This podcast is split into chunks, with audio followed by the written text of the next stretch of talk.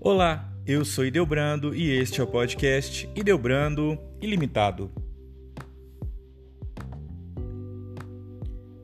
Você já conheceu algum homem que, apesar de adulto, continuava desempenhando comportamentos infantis, imaturos e prejudicando as vidas das pessoas ao seu redor?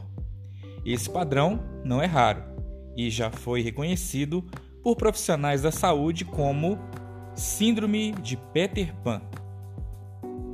Essa síndrome começou a ser reconhecida e estudada no campo da psicologia desde a publicação do livro Síndrome de Peter Pan, do psicólogo norte-americano Dan Keeley, escrito em 1983. O autor definiu os homens que sofrem da síndrome como um conjunto de homens que não aceitam renunciarem à condição de filhos para se tornarem pais.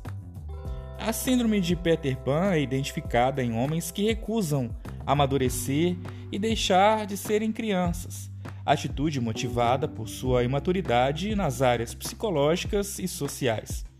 Seus comportamentos narcisistas, egoístas e agressivos são uma maneira de mascarar o medo da solidão, abandono e fracasso que vive em seu interior.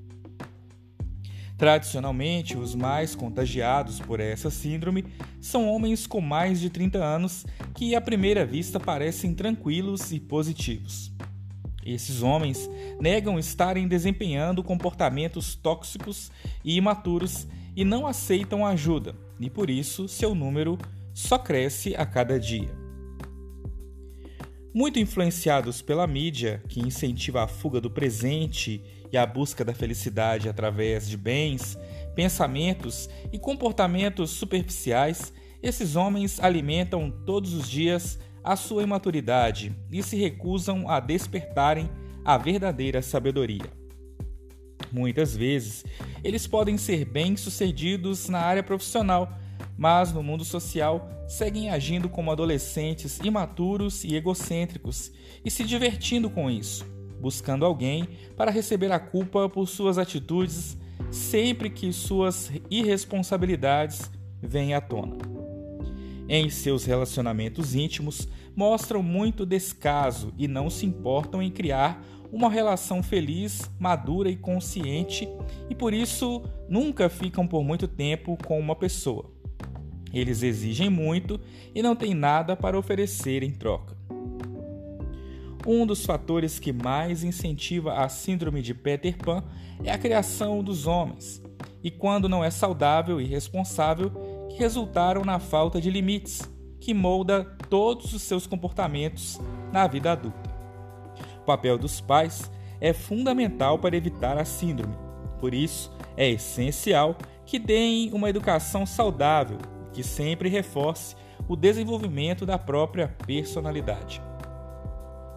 Os homens que sofrem da síndrome de Peter Pan e desejam se libertar desse estilo de vida limitante devem aprender a nutrir a empatia e amor ao próximo, para que enxerguem o mundo de uma maneira diferente e aprenderem que deve existir um equilíbrio saudável no dar e receber. Eles não precisam deixar de lado suas crianças interiores ou se tornarem pessoas amargas, apenas devem aprender a como se comportar de maneira saudável e autoconfiante.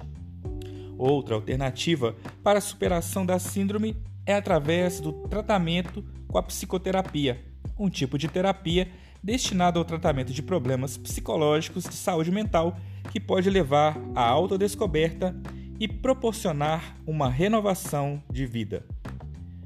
Para que possa seguir esse caminho, é fundamental, em primeiro lugar, aceitar a sua realidade atual e agir de acordo com a verdadeira idade em todas as áreas da vida.